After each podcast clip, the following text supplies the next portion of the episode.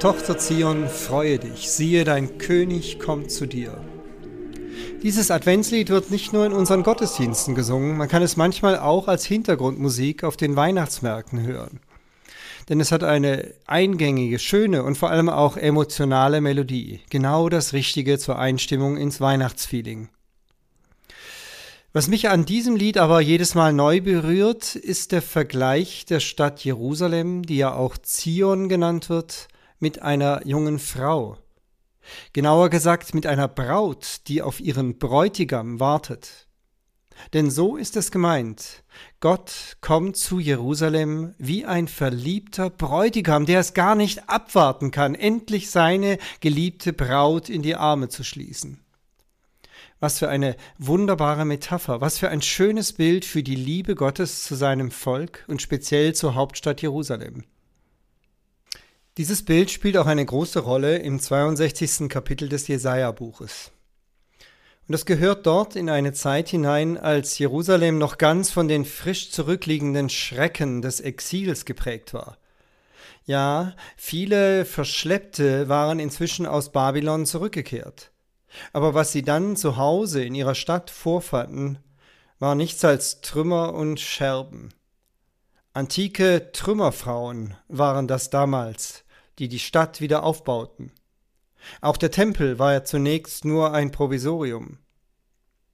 Und in diese Situation hinein vergleicht der Prophet Jerusalem eben mit jener Braut, die auf ihren Bräutigam wartet, voller Sehnsucht, aber auch voller Hoffnung.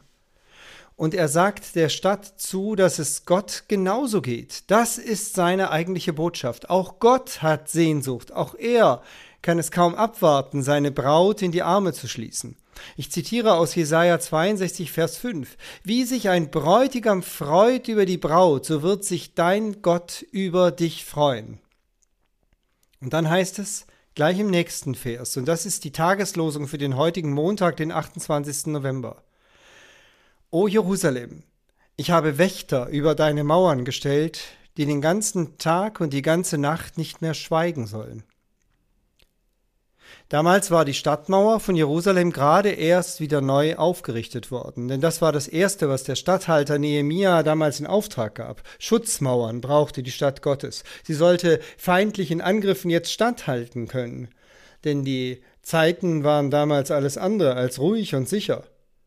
Und Oben auf diesen Stadtmauern standen Wächter, die Ausschau hielten, um rechtzeitig Warnungen absetzen zu können. Wächter sind eigentlich Warner. Das ist ihr Hauptauftrag. Aber hier in unserem Losungswort sollen sie in einer anderen Hinsicht nicht schweigen. Diese Wächter sollen zu Betern werden. Sie haben den Auftrag, Tag und Nacht zu Gott zu rufen und ihn an seine Zusagen zu erinnern, die er der Stadt Jerusalem gemacht hat. Ich zitiere weiter aus Jesaja 62. Wächter über deine Mauern, die den ganzen Tag, die ganze Nacht nicht mehr schweigen sollen, die ihr den Herrn erinnern sollt, ohne euch Ruhe zu gönnen. Lasst ihm keine Ruhe, bis er Jerusalem wieder aufrichte und es setze zum Lobpreis auf Erden.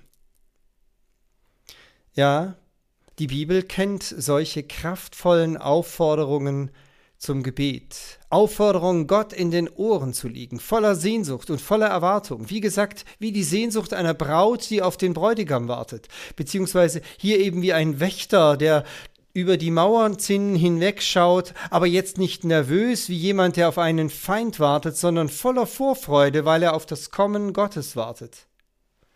Denn er hat sich doch zugesagt. Und er wird das auch einlösen, was er zugesagt hat.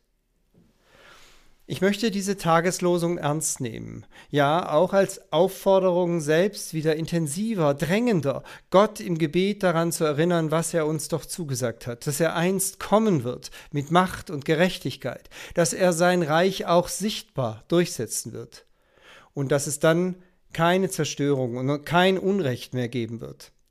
Aber vor allem auch, dass er eben nicht nur als Richter, sondern als Retter kommt. Noch mehr, dass er kommt wie ein verliebter Bräutigam, der nun endlich seine Geliebte in die Arme schließen kann. Das Neue Testament kennt ein solches Gebet. Ja, der erste Korintherbrief schließt sogar mit diesem Ruf. Ja, komm.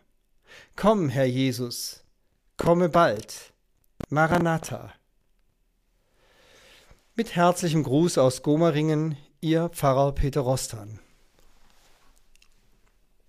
Und zum Schluss hätte ich noch einen Hinweis an diejenigen, die die Rufnummer aus Gomaringen gewählt haben. Unsere Telefonandacht wird ab dem 1. Dezember als Tübinger Telefonandacht weiterlaufen, dann täglich neu jeweils zum Bibelwort der Tageslosung. Die Nummer, die Sie dort in Tübingen anrufen, lautet 07071 5392153. Man kann es auch anders ausdrücken, 07071 53 921 53. Bitte notieren Sie sich diese Nummer, speichern Sie sie am besten gleich in Ihr Telefon ein, dann können Sie die Andachten kontinuierlich weiterhören. Ab Donnerstag, wie gesagt, direkt über Tübingen. Vielen Dank.